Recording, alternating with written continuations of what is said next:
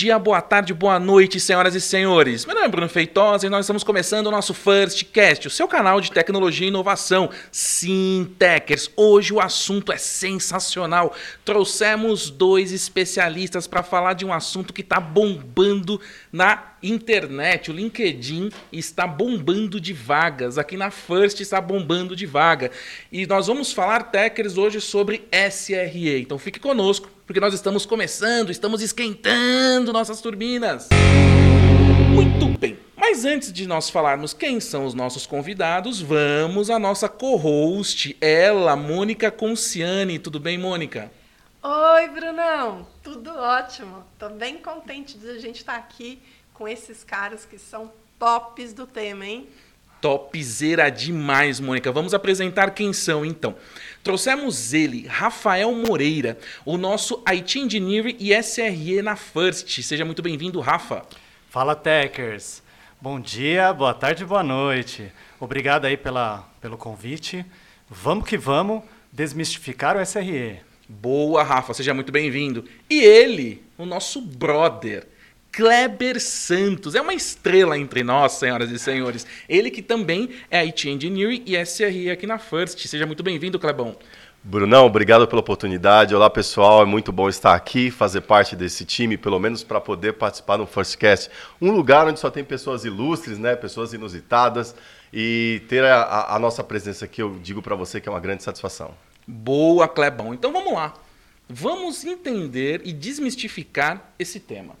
Começando com, Clebão, por favor, diga para nós o que é o SRE e por que tá bombando tanto de vaga de 2021 para cá, cara. O negócio virou, explodiu esse tema, esse ah. chapéu, essa profissão. Ô, Bruno, não, peraí. Primeiro eu quero saber só o que é SRE. É. Depois ele conta essa história, porque assim, eu não sei. O que é SRE, cara? O que é SRE, cara? Bom, eu vou falar de duas formas. A primeira forma vai ser o termo Wikipedia, né? Vamos dizer assim, que é Site Reliability Engineer.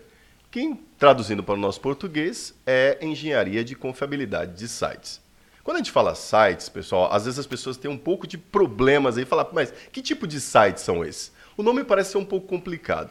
E surgiu porque é um termo de origem da Google, né, com o Ben Trainor ali, e eles falavam do site que é o google.com.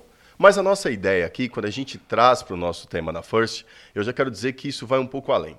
Uma opinião mais pessoal, eu diria que a gente está falando de uma cultura, ou melhor, uma disciplina, onde você pode desmistificar o tema aí, como é, a gente tem conversado, e proporcionar às pessoas a ter um entendimento melhor do que é confiabilidade de sites, ou melhor, confiabilidade na aplicação, uma experiência com o usuário.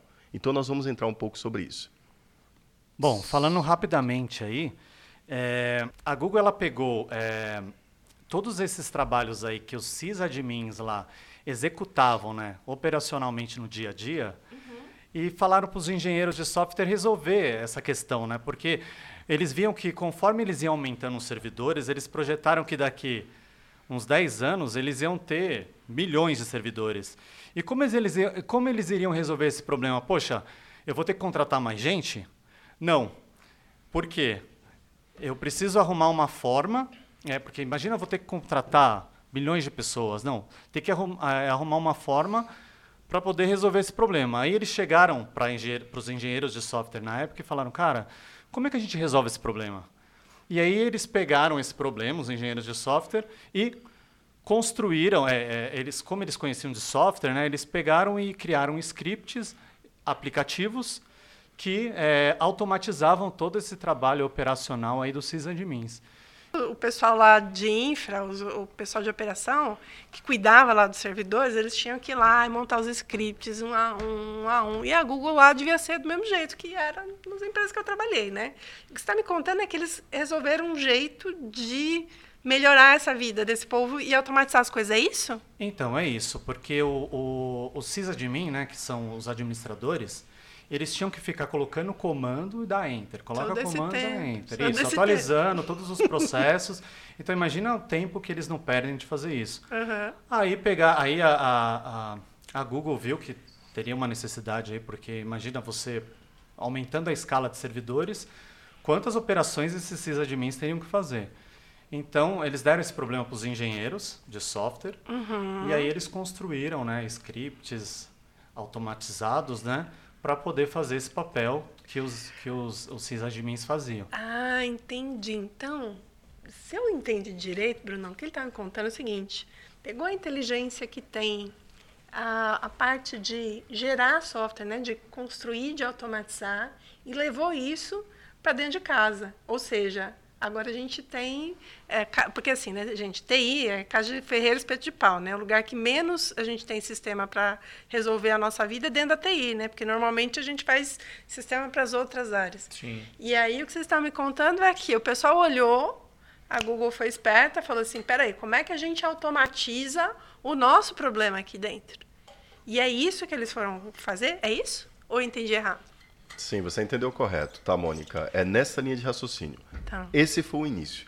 Mas quando você fala de SR, isso tem muito mais assuntos aí pra gente poder Ah, tá. Esse foi o começo né? da, Falar. do, do- Foi o começo de ah, tudo. tá? entendi. Foi isso aí, Ok. foi como, como Começou. chegou nos engenheiros de software, né? Ah, entendi. Porque, como o Kleber falou, o Ben Trainor, ele cuidava de uma equipe de engenheiros de softwares. Tá. Então, assim, como esse problema chegou a eles e eles tiveram essa sacada, né? Tá.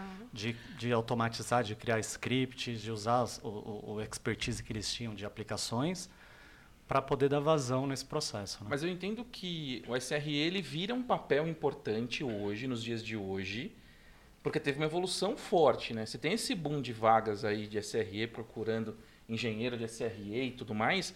Eu entendo que o cara que é responsável, que tem esse papel dentro da empresa de SRE, ele ajuda na monitoração do serviço, se o serviço está estável, não está estável. Como é que funciona esse papo? Como é um dia a dia de um SRE? O cara acorda, toma café, o que, que ele come, o que, que ele faz?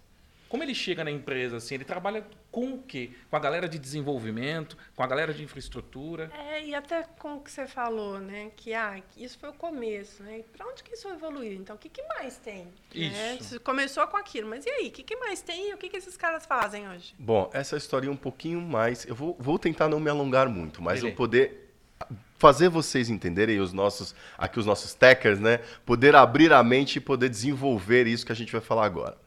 Quando eu começo a falar de como isso desenrolou, eu tenho que vir um pouco antes. Eu tenho que vir no modelo waterfall. Quando a gente fala no modelo cascata, onde que você tinha um projeto e que se a área de negócios precisasse fazer alguma alteração, ela teria que ir até o final daquele projeto.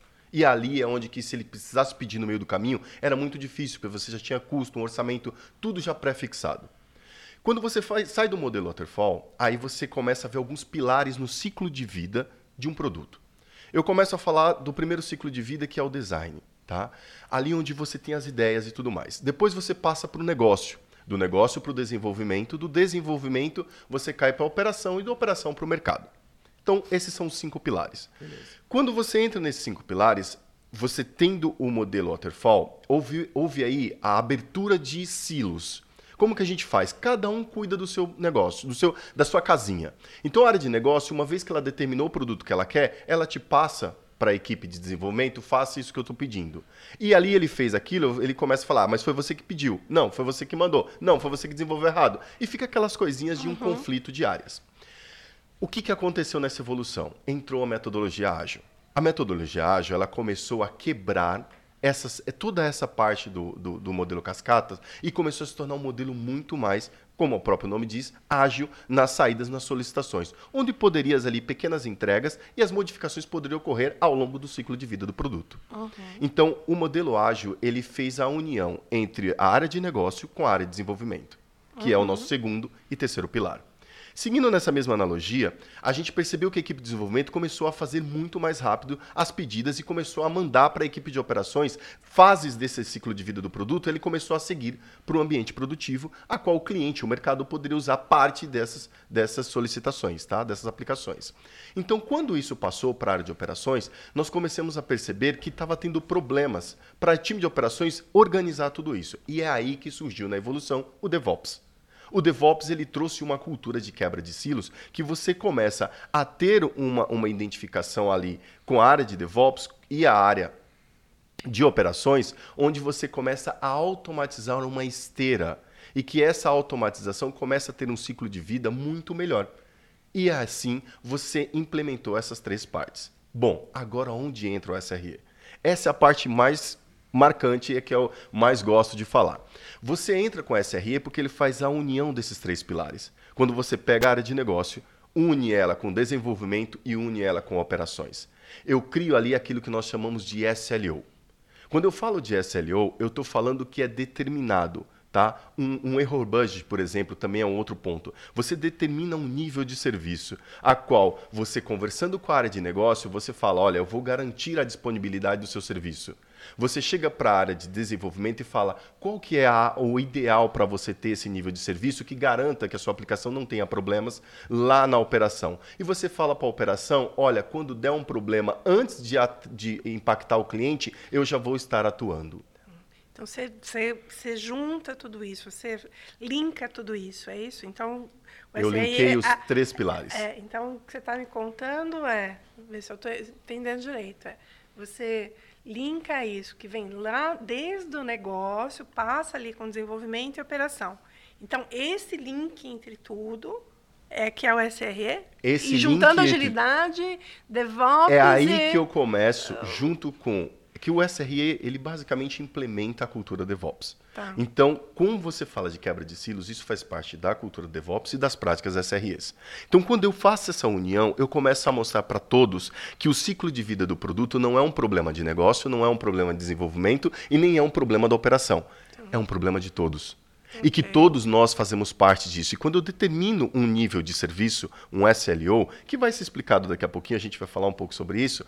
Quando eu determino isso, você é comprometido com esse nível de serviço. Vamos supor, até que nível de confiabilidade o nosso cliente ele pode ter, ou eu posso garantir para o nosso cliente na ponta final.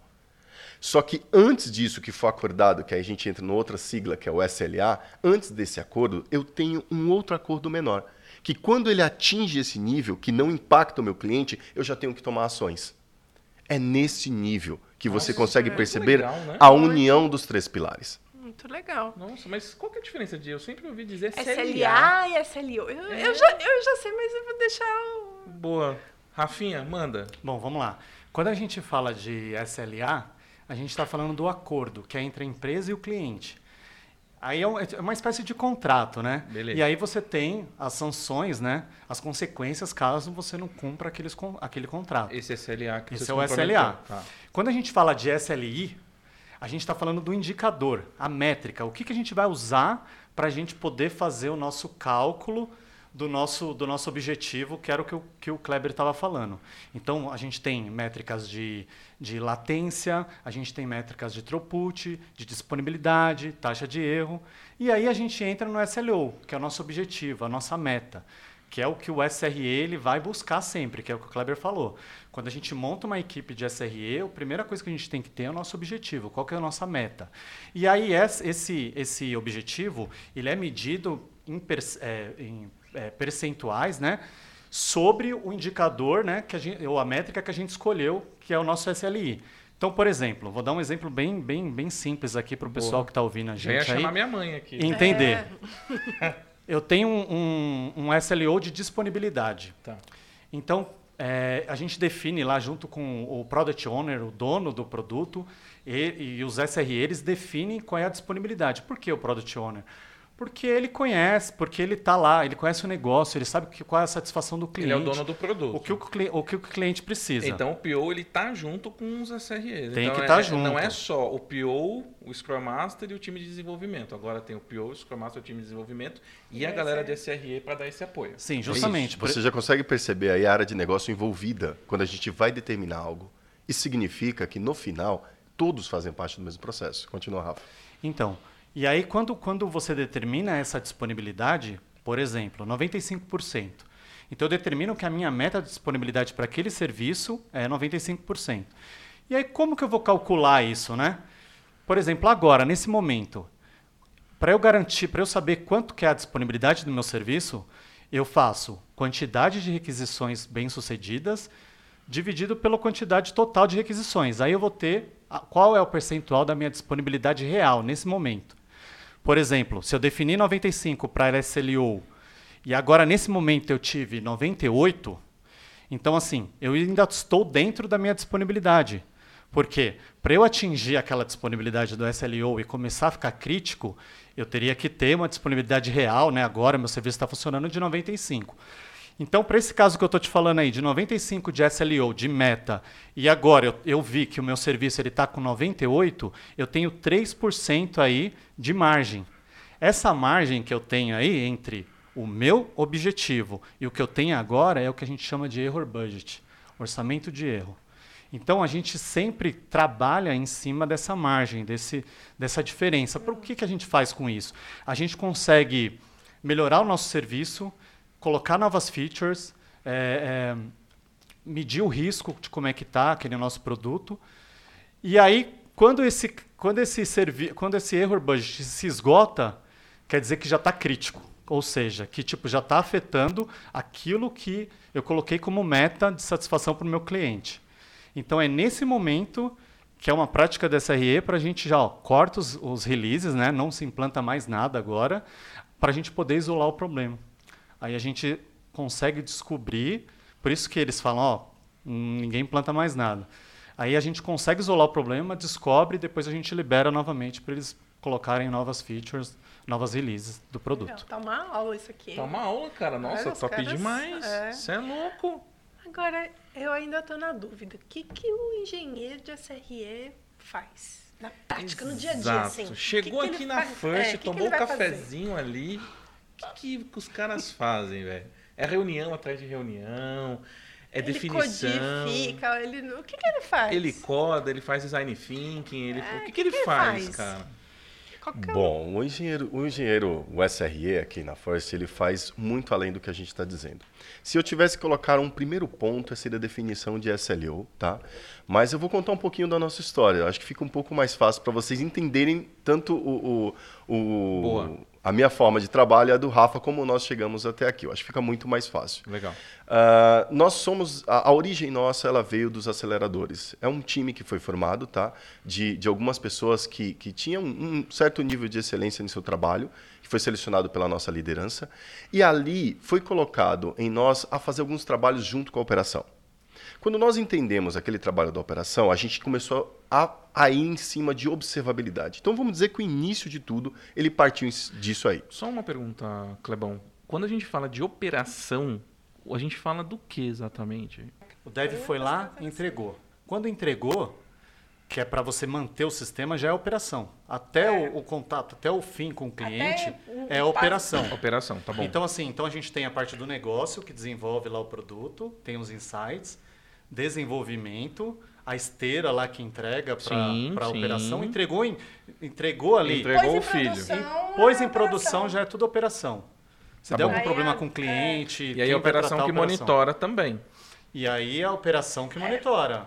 Tem, assim, as áreas elas têm os seus monitoramentos. Porque eu entendo que o SRE, vocês, por exemplo, se alimentam do NOC.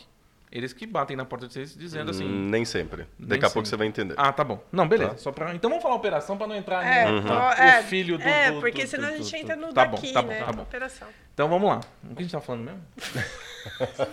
o dia a dia da SRE. O dia a dia da SRE eu comecei a contar a história. Beleza, tá? Ah, e na pra... Aí a gente estava falando, e na prática, o que o cara faz? Então, Você estava contando. Eu comecei a contar, eu falei da operação. A operação. Ele perguntou se codava, se não codava, você contou uhum. a, a, a, história, estava contando a história de vocês, e a operação e parou aí. Se o SRE ele coda, ou ele faz a monitoração.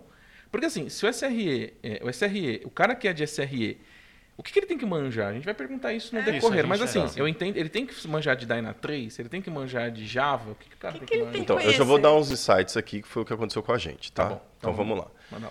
Então, falando um pouco do que tanto eu e o Rafa a gente conseguiu conviver aqui dentro da First, quando viu isso de montar um time de especialistas, nós entramos nesse time com um mindset já com práticas SREs, mesmo não tendo a, ali de, a, de fato ser um SRE.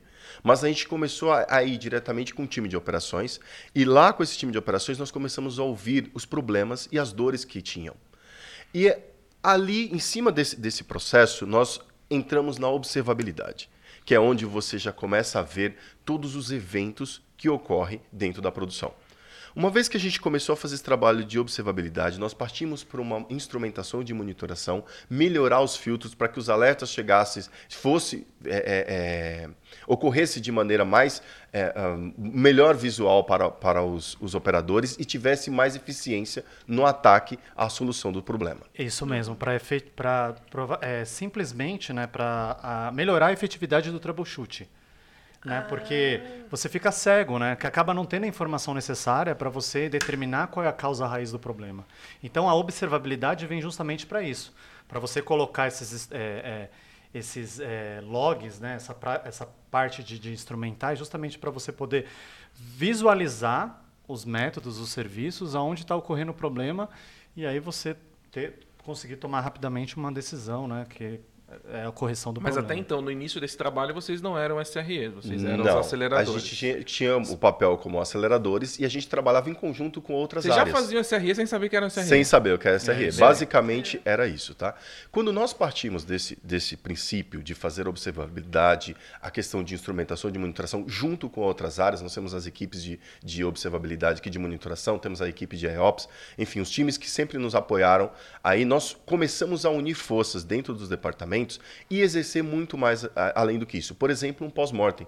Nós começamos a analisar problemas mais profundos, trazer opções de automações, de self-healing, que é a autocura dos serviços. Isso tudo preocupado com o quê? Com a essência do SRE, que é a confiabilidade do nosso sistema para o nosso cliente e para o mercado.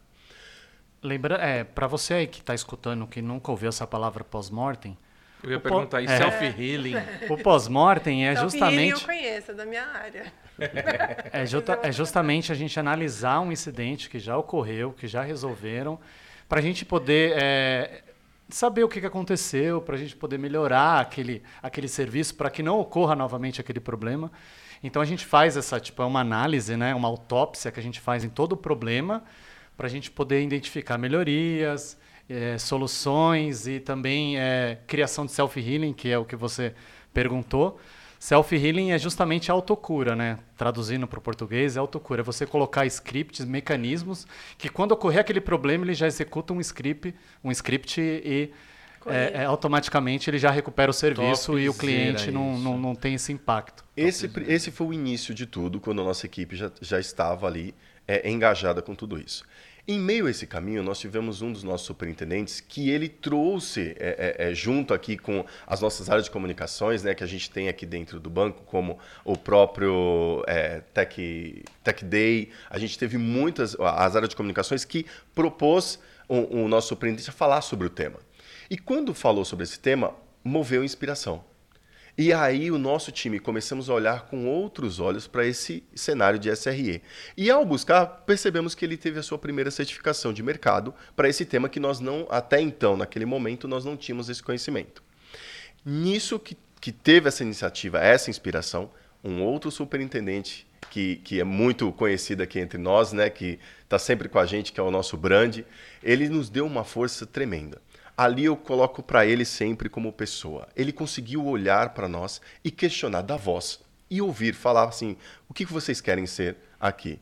Eu e o Rafa, prontamente, a gente sempre com essa sinergia, a gente já falou para ele: SRE. E então ele deu essa oportunidade.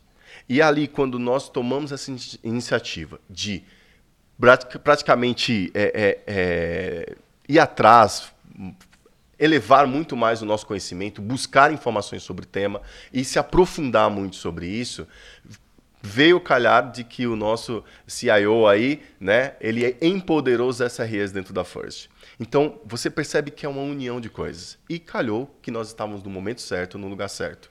Onde tanto eu quanto o Rafa, o time de aceleradores, com todas essas práticas que mesmo naquele momento nós não sabíamos, já eram práticas de SRE, essa união ela transformou naquilo que nós estamos vivendo hoje, que é a cultura SRE dentro da First. E daí a gente, cara, se você pergunta para mim o que faz a SRE, eu posso resumir em tudo isso que eu falei, que é primeira coisa, fazer a confiabilidade do sistema perante o nosso cliente. O, o, cliente ele tem que confiar no sistema e saber que é um sistema que vai estar disponível, que vai estar atendendo às necessidades deles a todo momento. Esse é o primeiro princípio que nós temos que garantir e manter isso perante a produção. Em segundo momento, a gente trabalha por fora, que aí já entra na linha do pós-mortem, das automações, de um PRR. É, a gente pode falar também Uh, junto com o time de DevOps ali, que a gente faz né, a implementação dessa cultura, a gente trabalha unido com esses times e a gente pode falar de uma esteira CICD, como já foi dito anteriormente. Então tem muita coisa que a gente pode engajar. Então, se a minha mãe tentar acessar lá o saldo da conta dela e não aparecer, É neles que a gente... aí ela é, pode neles, botar é, na boca eu do sapo o é. nome dos SRE. Eu acho que é. Bom, É aí eu isso. vou um pouco mais além. Foi ótimo você ter falado isso, Bruno, mas a gente tem uma técnica, ou melhor, uma prática SRE que chama-se blameless. Blameless. O blameless é trabalhar sem culpa. Eles estão cheios Então, de, de nome bonito. É nome Eu não tenho. né? Né? É. Eu não tenho culpa de nada. Então você não tem que culpar os SREs. Eu acho que eles tiveram aula lá na minha faculdade. É, Com os termos ali, ó. é, tá todo mundo casado aqui. Não, não, é justamente o que ele está falando, é justamente essa cultura de você não culpar as pessoas. Não É, é não, culpa do é que de- é não é culpa do desenvolvedor, não é culpa do cara de negócio, culpa de todos. Todos somos Não, mas aí- Mas aí, responsáveis. ele tá soltando uma pérola aqui que eu preciso. É, vamos dar, vamos dar um é que- forte nessa pérola. É que Porque quem trabalha em operação, a gente é de infra, né? A Mônica, para quem, a Mônica aqui é a nossa representa arquitetura, desenvolvimento. Eu acho que a gente tem uma pérola bem interessante que quem trabalha em operação, quando dá um, quando a gente tem um incidente, ou seja, uma quebra na disponibilidade do serviço, a gente começa a perder muito dinheiro. E a gente também tem várias auditorias sobre isso, e a gente tem multa dependendo do Sim. tempo que o, o serviço fica indisponível. Então, nós temos uma pressão muito grande em cima da galera de operação, né? A galera de infra aqui dentro da First. Então, eu lembro de, de- de todos esses anos aqui de, de, de- companhia, nós tínhamos um mindset antes da galera do SRE, que é o quê? Deu incidente, cara, sala de crise, vai todo mundo para uma sala, se reúne, tanto a galera de operação quanto a galera de desenvolvimento, superintendente, PO, a galera toda ali para tentar resolver aquele problema. E existia um mindset que era, cara, a gente sempre quer saber quem é o culpado. Porra, por que quebrou? Quem quebrou? Quem não estava olhando para esse negócio? E quando tem a multa, imagina, um milhão de multa. Foi ele. Foi quem? Foi Tem- eu ele, preciso foi apontar outro, alguém. né? Na verdade, eu preciso apontar alguém.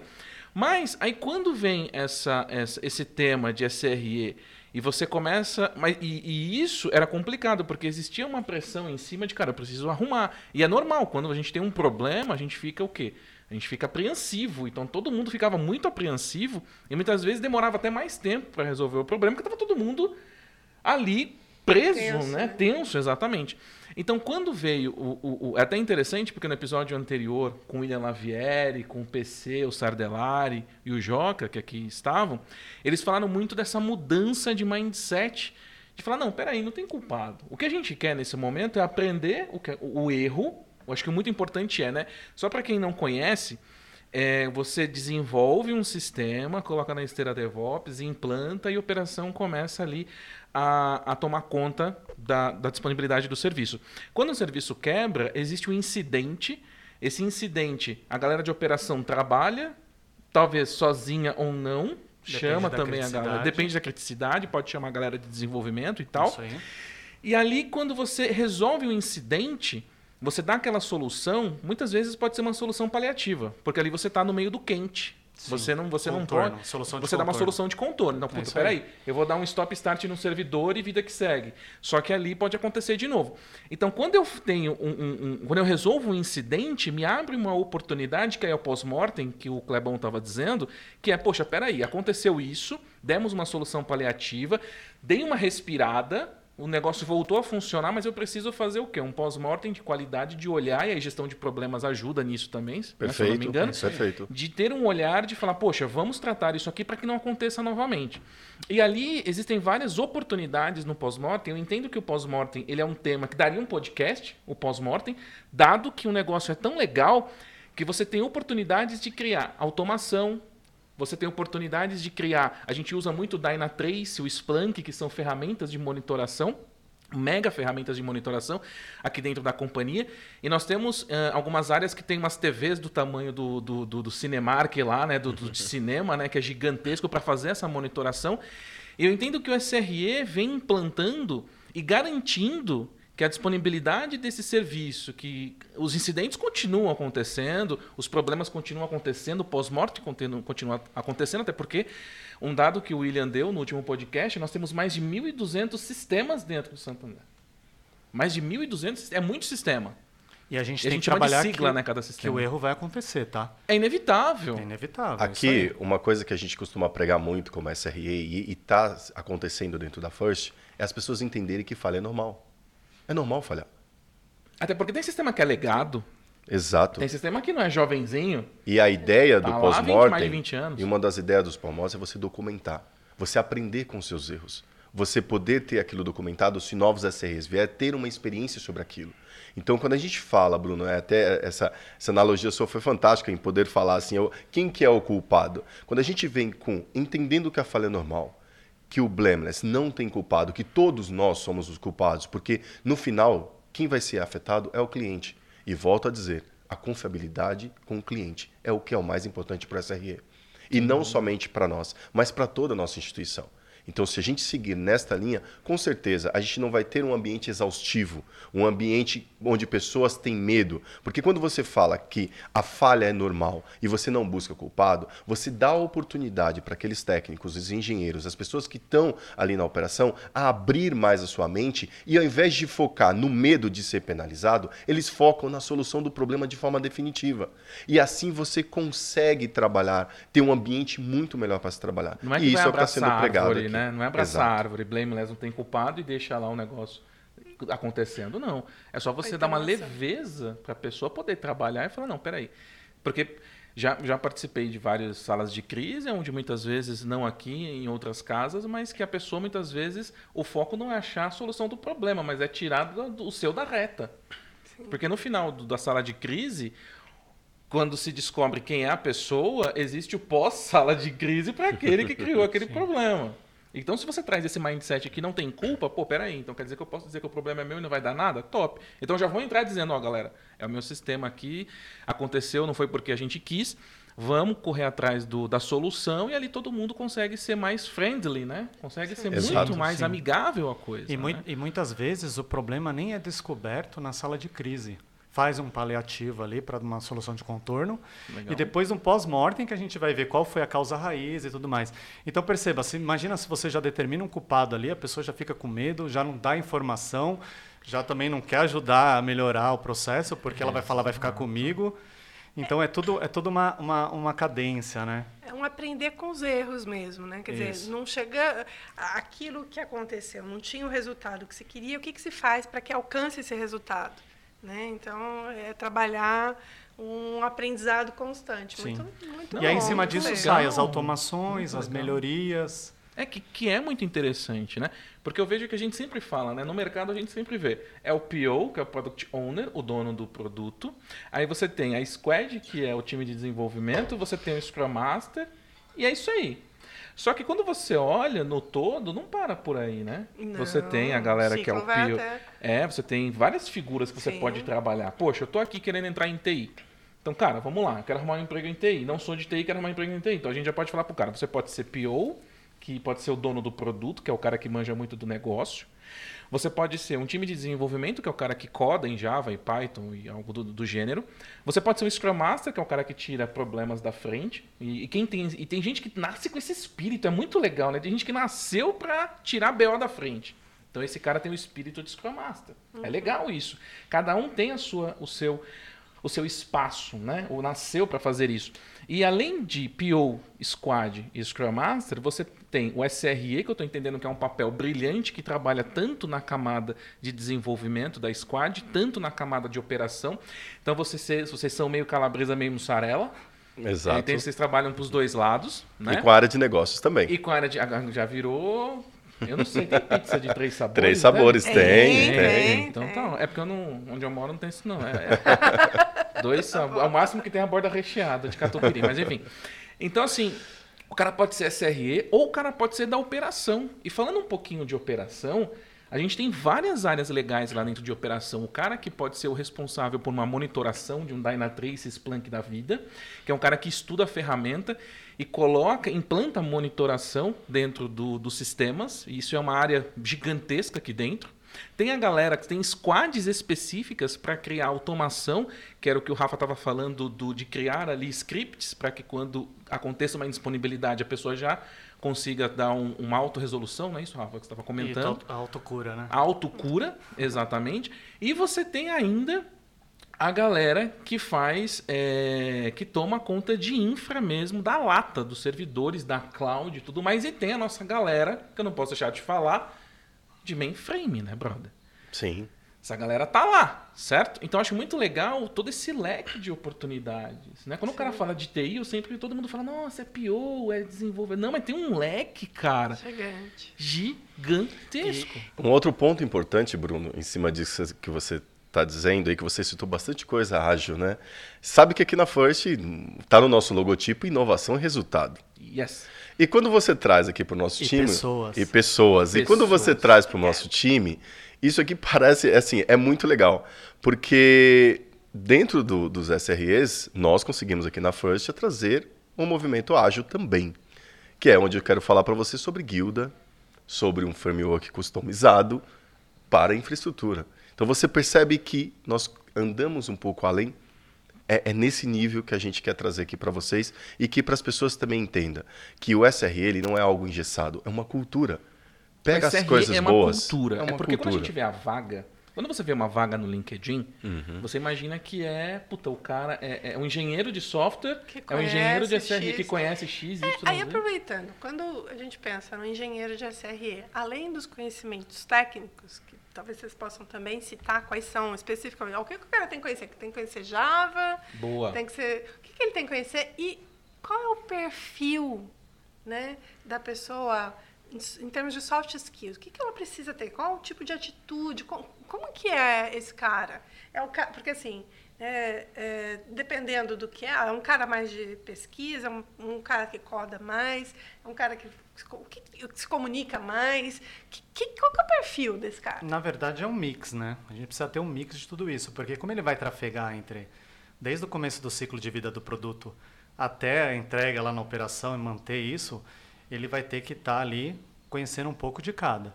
O que a gente fala, assim, que geralmente o mercado pede, que é um cara mais de operação, é um cara que já está na vivência, no dia a dia, na experiência da operação tem um, ali. Tem um background de já, operação. Isso, ele já traz aquela bagagem, todos aqueles problemas que ele vivenciou, tudo. Mas, como ele vai lá levar todo esse conhecimento lá para o desenvolvimento, ele precisa saber como é que tá, como é que são construídas as coisas. Então ele precisa ter esse viés aí de engenheiro de software para poder ajudar o desenvolvedor a falar, não, ó, você precisa ter, precisa criar aqui um circuit break. Caso falhe aqui, ele vai pelo outro lado. Então, assim, ele precisa ter tudo, tudo isso é, é, enraizado, né? Para ele poder levar essa informação para lá. Quando a gente fala de levar essa informação do, do, da operação para desenvolvimento, a gente está falando de levar a sabedoria da produção. Então, essa, esse conhecimento, essa sabedoria da produção que a gente chama de shift left, né? Que estou levando da direita para a esquerda, quando você vê o ciclo do produto, como o Kleber falou dos cinco pilares, eu estou levando lá do quarto, né, da operação, lá pro pro pro dois ou desculpa, por três, que é o desenvolvimento, então, ou para o negócio também. Então, quando ele leva para o um também, tá, para o design. Então, quando ele leva todo esse conhecimento lá para qualquer fase lá antes da operação, é o que a gente chama de shift left. Então, ele tem que ter um pouco de programador, porque ele vai fazer o, o, o a gente vai falar um pouquinho depois, mas o SRE ele precisa saber scriptar, ele precisa saber programar para ele poder criar as automações. Porque o que a gente fala. Ele pode manjar de um Python da vida, é isso? É Python, Java, Go, o que tiver. O ele, ele precisa saber. Que, o que a gente fala é que precisa saber a lógica de programação, né? Legal. É, porque se você for ver, a cultura SRE, é, a cultura SRE, ela se baseia na cultura DevOps. Então, quando você fala que tudo isso que a gente está falando, SRE implementa um DevOps, ele tem já que ter embarca, essa essência. Embarcado. embarcado dentro dele o DevOps, com esse conhecimento da operação e essa engenharia de software. Em outras linhas, assim, podemos dizer em outras palavras, Mônica e, e Bruno, eu poderia falar que o cara primeiro também tem que ter o conhecimento da empresa a qual ele está. Porque quando você vem com todo esse mindset, você tem um conhecimento da empresa, as coisas se tornam muito mais fáceis. Tá? Não é Tem um pré-rec. Como é que ele navega? Como né, ele navega. Então, quando a gente fala um pouco da nossa origem, que viemos dos aceleradores, Soft skill. de é o soft Empatia skill, com as a empatia, ele precisa ter ali a liderança, um pouco de protagonismo, Trabalhar tá? sob pressão. Trabalhar so... Então, são muitos pontos. O SRE, a gente, a gente às vezes pensa assim, quando fala um engenheiro de software mesmo, é nessa linha, pessoal. Ele tem que ter esse pro- pro- protagonismo, liderança, esse soft skill, enfim. Aprendizado contínuo, porque ele está sempre, é, tecnologias novas, ele está sempre é, se atualizando com o mercado, né? o que, que o mercado está pedindo, até para trazer no- inovação né? Então, para tem que ser dentro um dos cara que gosta de pesquisar também, né? Por isso que a gente fala um pouco da experiência. Então, Às vezes você. Eu sou novo, vou aprender informática, já quero ser um SRE, Não você é um- vai ter muito mais quebrar Não vou pedra. dizer que, que, que não é possível, pessoal, por favor. Tudo é possível, desde que você tenha determinação, força de vontade.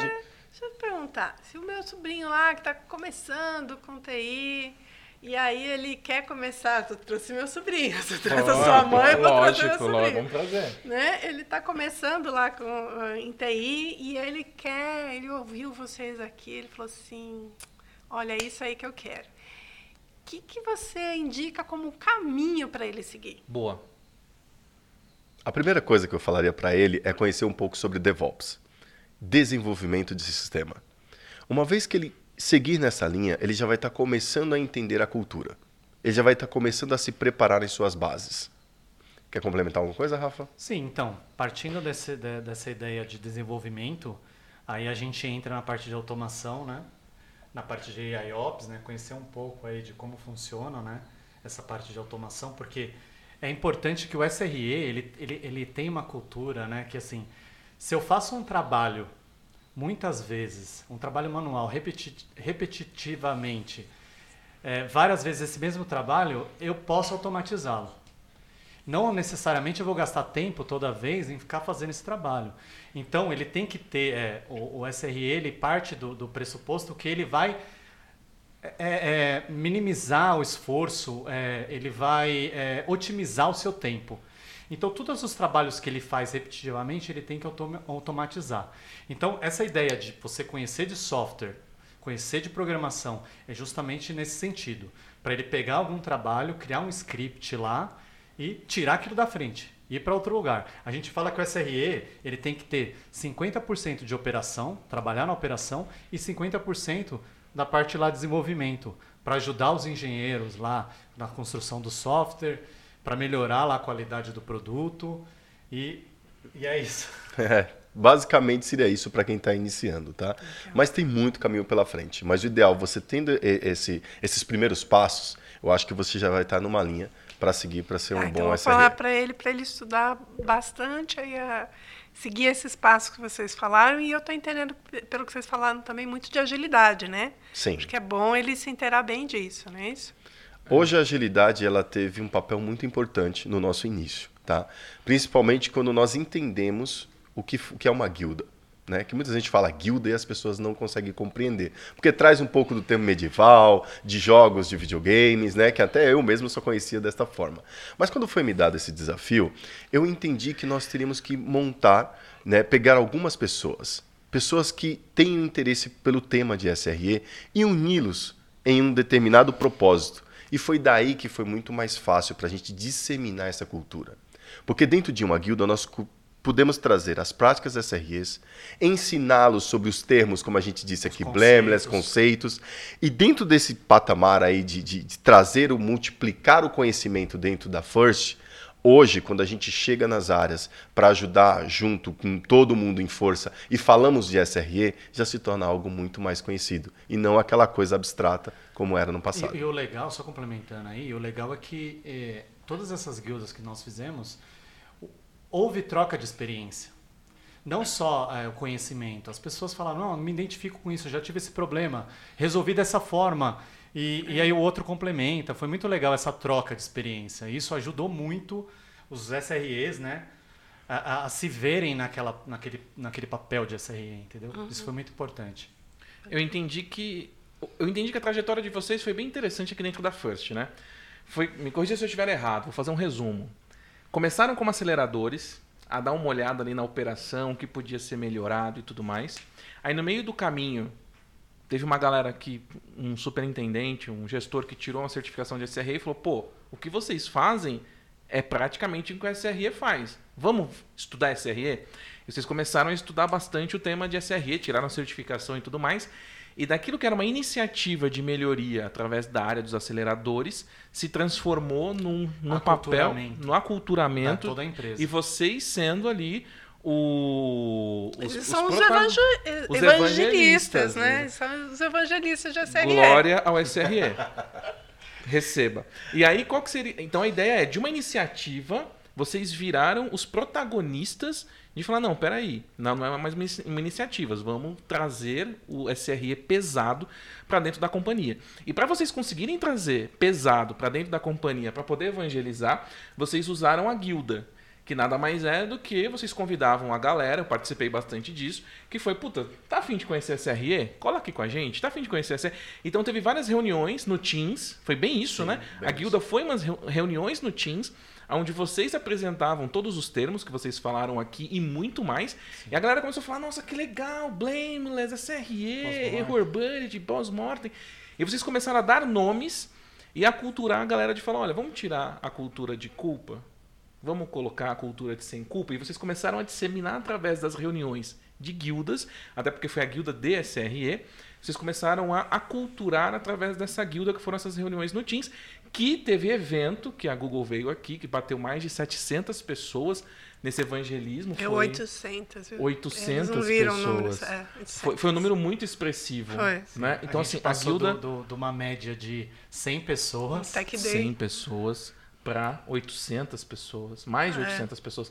Então, quer dizer que é, é, foi uma faísca que começou com vocês, que pegou Chama. fogo, uma chama, Uma chama. exato, isso, uma chama, que potencializou e foi para Incendiou. toda a companhia e incendiou. E hoje vocês são uma área de SRE, não é isso? Onde vocês agora não só evangelizam, mas agora bota para quebrar mesmo, fazendo com que a disponibilidade de fato aconteça em todos os produtos. Hoje nós temos uma superintendência de SRE, Bruno. Uma Isso foi algo, superintendência. Legal. isso foi algo que, que, que é muito louvável, assim, quando a gente legal. traz, porque não é um trabalho somente dos aceleradores, é um trabalho de todos. Quando a gente entra ali, a gente já olha para o time de, de observabilidade nosso, aqui o time de monitoração, time de IOPS, toda a galera da infraestrutura, a galera do technology, enfim, todo mundo deu esse apoio necessário para o nosso time. E, e ali nós tivemos essa parceria. E isso foi o diferencial para tudo. Para hoje a gente chegar e falar para você.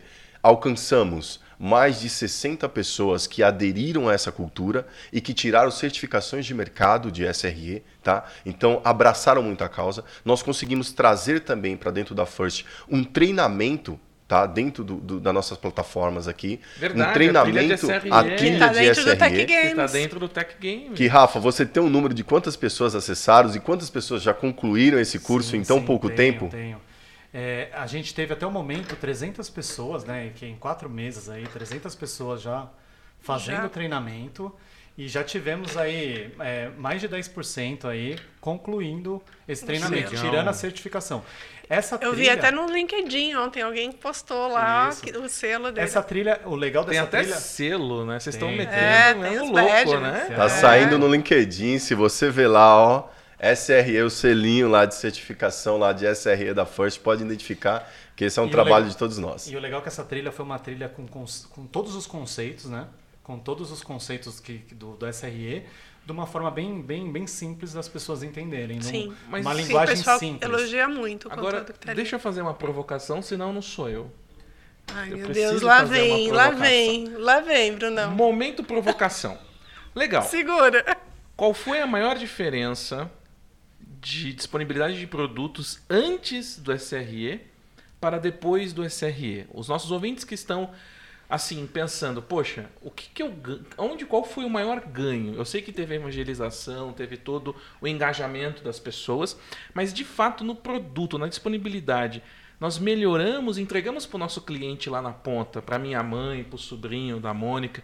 Eles conseguem ter uma disponibilidade melhor após essa, essa superintendência de SRE, após esse aculturamento, porque nós estamos na jornada, não é que acabou. Sim. Pelo contrário, é uma jornada que não tem fim. Eu entendo dessa forma. Mas já tem como falar assim, pô, legal, a disponibilidade já melhorou X%? Hoje, hoje assim, eu não tenho como números trazer para você em termos de porcentagem, mas Tá o que eu posso dizer para você é que é, é, é visível isso dentro da nossa empresa. Num primeiro momento, quando você começa a ver antes como era um pouco mais difícil das pessoas participarem de eventos nossos aqui. Hoje você já percebe uma gama muito maior. O que isso significa? As pessoas estão sem fazer nada? Não. É que as pessoas estão tendo mais tempo. Uma vez que você automatiza trabalhos, onde você tem ali uma parceria com um time de IOPS que vem com uma frente muito forte, onde ali fizemos um trabalho juntamente com eles, trabalhos de SRE, e, e tivemos a implantação de quebrar um pouco esse trabalho árduo, a gente pode dizer esse trabalho exaustivo, que seria o, o toil, né? eliminar esse toil, você já começa a ver a percepção de pessoas se preocupando mais com outros, outras coisas para melhorar os seus serviços. Isso você começa também a ver pelo Dow Detecton, que você vê uma queda muito grande do, do- da aparição do Santander ali no nível né, de insatisfação de cliente, o nosso aumento do NPS. Então, todos esses são fatores de não é um trabalho somente, Bruno, do SRE. O SRE ele vem para ajudar e apoiar toda essa galera. Mas foi um trabalho do time por todo, de toda a First. E esse trabalho se torna muito mais aparente dessa forma. Eu digo para você assim, não poderia medir somente dos SREs, mas é um trabalho de todos. Mas no mínimo, melhorou a vida de Melhorou. quem fazia Ajudou. manual as coisas. Sim. O cara Sim. que ia lá e dava o botãozinho Isso de já- Start Start, esse tá tomando um cafezinho a mais por dia. É, a, mu- a mudança do Tá mindset. tendo mais tempo para investir, para aprender coisas novas Estudar. e fazer outras coisas que, que são importantes aqui dentro. exato. É. E não só isso, eu acho que o nosso Down Detector agradece. Porque se eu tenho Oh. scripts de automação que colo- quando o serviço fica indisponível, ele já coloca o serviço disponível de novo, Ajudou nosso Down muito. Detector deve estar melhor, não é possível. E um outro ponto assim que foi factível para a gente poder medir é quando você vê as pessoas mudando a forma de trabalho dela quando as práticas de SRE entram. Isso é legal. Você É percebe legal. uma evolução na motivação das pessoas. Você percebe as pessoas falando para você, assim como eu tive muitos exemplos. Kleber, obrigado. Por que, que eu não falei com você antes? Que Por que, que eu não conversei com o Rafael antes? Porque vocês mudaram a minha forma de pensar e agora a gente está tendo muito mais evolução, um produto muito mais confiável. Eles conseguem ter a percepção da satisfação do cliente. Não, e o legal é que numa das nossas guildas, né, uma pessoa falou uma, uma frase que foi marcante, né? Aqui na guilda é, é um espaço que dá voz às pessoas. Eu consigo falar aqui o que eu penso no meu dia a dia. Que. Coisa que dentro da minha equipe eu não, não teria essa oportunidade. Legal. Então a pessoa vai lá, ela fala o que tá, o problema que está ocorrendo e todo mundo ali ajuda a resolver, entendeu? Então isso que é legal, essa parte, essa, essa união, né, entre as pessoas, esse Sem foi, dúvida. foi muito, foi muito Muito importante. Essa, essa percepção ela vai um pouco além de números. É isso que a Legal. gente Sim, quer sim. mostrar. É a Bacana. cultura da First. Cultura Exato. mesmo. O é. SRE faz parte da Eu acho cultura da First. Eu acho que os frutos a gente vai começar a colher agora. Como a Legal. gente aculturou, agora Legal, a gente vai sim. começar a ver, né? Sim, As sim. pessoas já, já, já conhecem os Sim. termos, a gente já escuta no corredor. Quem sabe um de outro determinado momento a gente não traz números e mais coisas mais factíveis para claro. vocês. Sim. Claro. É perceptível, né, Mônica, que existe um brilho extra nos meninos Sim, sobre o o tema pessoal de não tá SRE. vendo o olhinho É. deles, mas dá pra ver daqui. Dá pra perceber que são, são profissionais apaixonados pelo que Sim. faz. Eu, Isso faz a a gente diferença. que acaba interagindo bastante, eu Sim. interajo muito com eles por conta dos treinamentos, né? Sim. Então, eu vejo eles sempre muito empenhados e trazendo novidades. E os meninos ali, né, foi com muita paixão que eles fizeram, por exemplo, o conteúdo que eles colocaram ali no Tech Games. Eu Sem vi que, dúvida. que foi com muito, muito empenho, muito detalhistas. É muito Legal. bacana. E uma coisa que é importante a gente falar, que já é fruto dessa transformação que a gente vem depois da cultura, dentro da disciplina antifragilidade tem um, um, um termo que chama PRR, Certo. que é, produ, é Product, pro- é, Product Readiness Renew. Product Readiness. Review, que é justamente você é, criar, um, um- criar um checklist, né, um ambiente de, de, de processos onde você determina é, o que é minimamente é, es- que está em conformidade para ir para a operação. Então você cria um checklist com itens de segurança, vulnerabilidade. Não é um cara qualidade. desenvolver e entregar qualquer coisa. Não, então, ele tem que estar em de acordo. Isso que é legal, que agora a gente está aplicando isso lá no desenvolvimento, lá no design. Que legal. Então a gente está levando essas, essa nossa sabedoria da produção lá para o desenvolvimento e falando para eles, ó, Vocês viram isso? Vocês viram aquilo? Porque são itens não funcionais, entendeu? Tipo, não Certo. tá lá na história que ele tem que fazer aquilo. Então ele- eles acabam não, não, não, não tendo como premissa desenvolver esse tipo de requisito. Legal. Então a gente está entrando com SRE, fruto do nosso aculturamento, já Que estamos top. entrando nas squads com essa cultura de PRR, justamente para garantir essa conformidade aí do, do, do- conformidade e qualidade, né? Sim. Do software para ele entrar em produção já Olha mais aderente do legal. que a gente Isso espera. mexe com gestão de mudança, Sim, sim. mexe com a esteira DevOps, vocês estão... Sim, com a esteira DevOps sim, porque tudo que a gente não consegue, é, é, vamos supor, que a gente, tudo que a gente tem ali ne- nesse nosso checklist de PRR, que a gente consegue colocar na esteira, a gente já vai lá, vai lá e cria um quality gate lá, Que legal. coloca na esteira já automatiza. Então, quando eles forem implementar, forem fazer o deploy do, do, do software, tem que estar aderente com aquele, com aquele requisito do PRR. Poxa, que legal. Mais uma garantia de confiabilidade do Mais sistema. uma garantia de confiabilidade. Sim, então, Isso é tudo nosso shift left. Eu vou fazer uma pergunta. No meu tempo, isso quem fazia era a arquitetura definir Mas isso. você concorda que a arquitetura não consegue prever tudo? Não, Ela mas tem minimamente, é- ela tem minimamente o que ela necessita, É. o, que ela, o que ela acha que é. Então, mas era um papel. Por isso que eu estou perguntando, porque assim, como eu estou fora desse tema Uhum. faz Sim. tempo, mas era um papel de arquitetura entender também de- da operação. E aí fazer essa volta, entendeu? E- e- É, mas o problema maior, acho que é o shift Mônica, left agora, né? Sim, o problema maior é que a arquitetura, ela entende de operação, porque eu eu não sei como que vocês faziam na época. Hoje o SRE ele faz parte da operação. Eu tenho uma peça de SRE dentro da operação. Então eu vivencio aquilo. Quando eu vivencio aquilo, eu pego a experiência do cara e falo, meu, quais são os problemas que vocês estão tendo? A diferença é que muitas vezes a, A arquitetura, eu não sei se ele vivenciava isso. É, não, Estaria de dentro do- fazia, do- da é, operação? É, É, é, não- não eu fazia, fazia esse acompanhamento, fazia, é, de- eu acompanhava o pessoal de operação e fazia esse, esse, essa volta com o desenvolvimento, era o meu papel, Ah, tá? entendi. Isso eu estou falando, gente, eu é, Uhum. fui de arquitetura de 2005 a 2015, que foi quando eu saí de TI e depois voltei. então, então foi ma- mais, não, foi mais, foi 2000. Vixe, mas eu tô ficando velho. É, porque se você for pegar um pouco Corta, ali, corta, corta, corta, corta, corta, corta, volta. Se você for pegar isso aí, essa parte, eu acredito que é mais evolução realmente, tá? E eu não sei onde que hoje, hoje a arquitetura a gente não percebe dentro É. daqui. É o que eu É. tô falando. É porque eu acho que a É. arquitetura tá muito, assim, o que eu vejo, né? Muito na- na- no desenho da solução, mais pro desenho Exato, da é, é o, que tá, é. é o que tá hoje. É. Acho que mudou. É, pode ser que Deve ter tenha- segregado. Talvez É. arquiteto, um pedaço do arquiteto seja o SRE de hoje. É, então, o que, porque assim, muitas das coisas que vocês contaram aqui de SRE era o que eu fazia enquanto arquitetura. Entendeu? Sim. Mas você não era demandada? Não. Tem certeza? Porque às Absoluta. vezes Eu era, um eu era head de arquitetura. um problema É, porque e aí hoje- leva pra arquitetura. Por que que, É. por que que acabou o espaço de um servidor? Não, a gente fazia não foi- proativo. Não teve capacidade, tudo. Não, a gente fazia proativo. Bom, então, é, porque hoje, hoje sim, vou ser Então, bem evolução. sincero pra você. Evolução. Hoje a coisa mais mas difícil assim, que tem é você isso acionar. é o, o- mas assim, é, mas assim, isso eu tô falando assim, era como eu é, atuava como head de arquitetura, tá? Uhum. Mas isso lá para trás. Entendi. É, não sei se se todo mundo fazia desse jeito, entendeu? É, ok. Até porque eu acho que o SRE são, são assim, é, é, não dizendo onde você trabalhava era de pequena média. Mas eu vejo Não, que. era uma empresa de mil funcionários, não era empresa, Então. não era do tamanho do Santander. Então, porque, é, então, porque eu vejo que Que talvez aqui a demanda é, de 1.200 arquitetura É. para um outro. 1.200 É. 1.200 Não, é softwares, diferente, né? é É Imagina diferente. como que teria que ser a área, né? Até porque teria Gigante. que É. aculturar. Acho que na época nem tinha aculturamento desse negócio de aculturar. Não, tipo, a empresa, o banco que eu trabalhava, o... não, tinha, mas era diferente, era, a TI inteira não tinha 200 pessoas, Ah, entendeu? então, é- é- é, é talvez, diferente, talvez, diferente, diferente. Legal. Faz isso em outra escala, entendeu? É diferente. Muito bem. Ok. Tá bom. bem. Então a gente É só porque eu fiquei na dúvida. Eu falei, gente, mas vocês estão contando.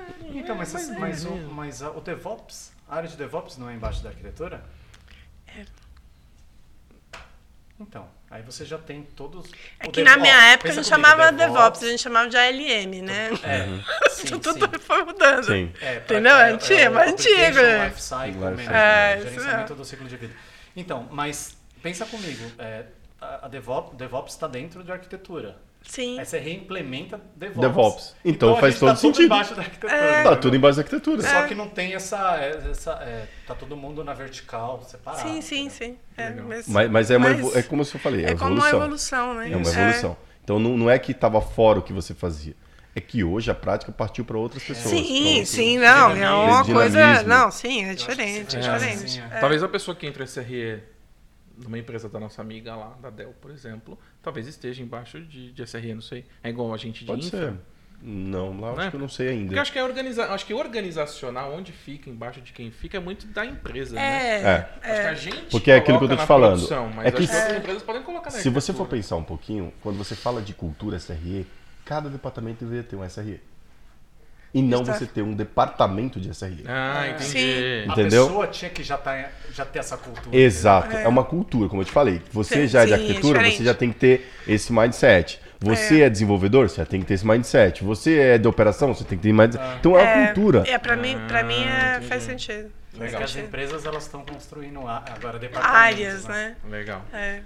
Muito Não, tá bem, certo. muito bem. voltar. Então, depois de... Voltando de 1980, quando eu nasci, tô brinca, mas eu nasci. É, vamos lá. É, chegando ao final aqui do nosso podcast, pessoal, nossa, foi riquíssimo. Muito. Conteúdo, uma aula com o Muito. Rafa e com o Clebão. Os caras manjam, né, cara? Demais da conta. E são apaixonados pelo tema. Dá É. pra ver. Não é só conhecimento, mas é a paixão. Sim. É, Faz total diferença. um- É, e um a gente vê aqui dentro, né? Todo o resultado que tem dado. Então, Exato. Então a galera aqui os caras são top. dissemina, engaja e faz treinamento, e faz. É uma coisa louca. Mas eu gostaria de perguntar, uma das últimas perguntas aqui, chegando no finalzinho do nosso podcast. é, quais seriam a- as suas principais dicas para os nossos ouvintes que queiram ser SRE ou que queiram implementar alguma coisa de SRE nas suas empresas onde não tem? Quais seriam as principais dicas assim que vocês poderiam dar? Bom, uma principal dica, é, de verdade, eu, onde tudo pode começar, né? Os livros da Google, tá? Não é querendo fazer propaganda, mas eles estão gratuitos ali. Se você digitar SRE Books, ele já vai te direcionar para um legal, site tá e tem gratuito? três livros gratuito. Caraca.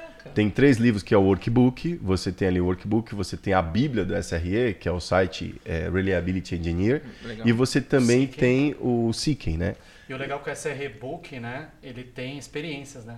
Exato. Casos que ocorreram e como eles resolveram. E tem uma comunidade legal. muito forte também de SRE aí no mercado. Tem, né? tem, tem. Tem a, a, a SR Com, né? E aqui SR no Brasil Com. é a SR Com Brasil, né? Legal. E a gente tem várias fãs- é, pessoas que trabalham na First que fazem parte dessa comunidade. Sim, sim. E aqui É dentro, da, aqui dentro da First a gente tem um canal que a gente engaja as pessoas, né? Kleber? Tem mais Legal. de 200 pessoas já lá. Legal. E o legal é que lá a gente coloca temas, né, conceitos do SRE e também os eventos que a gente vai fazer. Então é bem legal que a gente interage as pessoas lá, coloca é, é, é, novi- no- é, inovação, né, novidades que estão acontecendo. Então é bem legal. E esses livros aí já vai dar, acho que o pontapé inicial para quem quer conhecer um pouquinho sobre o tema. E aí seguir as outras dicas de poder conhecer um pouco mais de automação, de, de DevOps, enfim, seguir nessa linha. Eu gosto muito do projeto Fênix, que é um Top. todo mundo fala, né? Topzera já é a terceira vez que a gente O que, é falado o projeto aqui. Fênix? É uma grande pra- empresa que é, chama Parts Unlimited, que vende peças de carro. E ela perdeu espaço no mercado. E aí, eles, eles, eles têm que, é, em 90 dias, eles têm que revirar toda a empresa, colocar cloud, colocar um monte de coisa para poder voltar ao mercado e a empresa não morrer. Ah, Basicamente tá. é isso. E aí o cara lá se vira lá, é muito legal que o cara tem que se virar, pega um engenheiro de software e põe no comando para o cara poder fazer essa revolução na empresa. Então é legal. legal porque é, é basicamente coisas que a gente tem no dia a dia aqui, o livro fala. Legal. E também um outro livro que eu gosto muito é Microserviços Prontos para Produção, que ele conta, é, que é o dia a dia de uma, de uma SRE, uma mulher bem legal, Olha que legal. Que é como que ela fez, né, para garantir a disponibilidade dos microserviços dentro da, de uma grande Top. empresa de mobilidade lá. Mas é muito legal esse livro aí, aconselho. Que Top. é o dia a dia do SRE, bem legal. Top. Eu acho que essas dicas aí já ajudam bastante o pessoal já começar a ter. E, logicamente, acompanhar o canal Firstcast aqui, porque sempre vai ter novidades, Tamo vai ter muita junto. coisa Acompanhar o canal, bacana. o LinkedIn. LinkedIn também, Isso que que é Aliás, essencial. quero perguntar para É. vocês, e o LinkedIn de vocês? Como é que a gente faz para alguém, quem está ouvindo a gente quer falar aí com o Rafa, quer falar com o Kleber, como é que Claro. faz? O meu é Rafael R. Moreira, o Rafael aí com PH. E o meu é Kleber Antoniazzi, ZZI no final. Que chique, eu sempre pensei que era Kleber né? Santos, né? É, que é Kleber Santos Antoniazzi. Antoniazzi. Mas é mais chique, é, né? mais bonito. Agora, conta um pouquinho pra gente, assim, vocês têm algum hobby? Sim, temos. Eu, eu principalmente, eu, eu gosto muito, muito mesmo é, de jogar futebol. Voleibol, Você gosta de viajar para Las natação. Vegas. Conta essa. viagens, Conta é essa. É outro fantástico. podcast. É, esse é outro Deixa podcast. É uma aventura inusitada. né? Se Mas é muito dá. legal. Ah, gosto de andar também de longboard, né? E hoje a minha prática aí fantástica é o meu filho. Brincar, brincadeira de Ah, criança. Tem um que filhinho de 3 tem, né? anos, o? Thomas, Ah. então hoje é a Um minha beijo pro brincadeira. Thomas. Beijo pro Thomas. E você, também- aí, eu beijo, também, filho. é, essa parte aí de atividades com criança, né? Minha filha também tem 4 anos, a Olivia. Oh, Beijo pra Então, Olivia. É isso mesmo, é, acompanhar, jogar futebol, patinete, que ela gosta muito. Nossa, é uma Eu- academia um filho, né? É uma Total. academia. Tá bom. Eu gosto de natação, pratico bastante natação, skate, é, acho que minha paixão é skate. cara, verdade. Uma vez você contou que você se quebrou num É, rolê já, de skate. Já até, já até caí já. Beleza. E futebol, né? Futebol, acho que todo a maioria do, do, Boa. do brasileiro é apaixonado por Bom futebol. brasileiro. Eu não sou diferente disso. Bom, é isso aí. Um Top. pouquinho de mim aí. Bom, Foi então, muito bom o nosso muito papo, bom, né? Queria agradecer vocês, assim, foi uma aula aqui, muito bom. Não só agradecer pela participação aqui no podcast, mas pelo trabalho que vocês têm feito, que está sendo muito bacana. Parabéns. Muito bem, estamos muito bem representados aqui na First na parte Vamos. TCRE com Clebão e Rafa. Meninos, muito obrigado pela participação. Clebão, muito obrigado por você ter vindo e participado do Firstcast. Rafa, muito obrigado por você ter vindo e participado do Firstcast. E continuem com esse brilho nos olhos, nos representando no tema de SRE. E para os nossos ouvintes, podem procurar no LinkedIn o Rafa e o Kleber, que eles estarão disponíveis a falar sobre o tema de SRE. E hashtag temos vagas. Então pode procurar essa galera no LinkedIn que eles vão ajudar vocês para quem quiser saber sobre vagas e temas de SRE aqui dentro da First, certo? Muito bem, senhoras e senhores techers, chegamos ao final do nosso First Cast. Foi sensacional. Não esqueça, galera, porque inovação e tecnologia é a nossa chama. Valeu, até mais. Fui.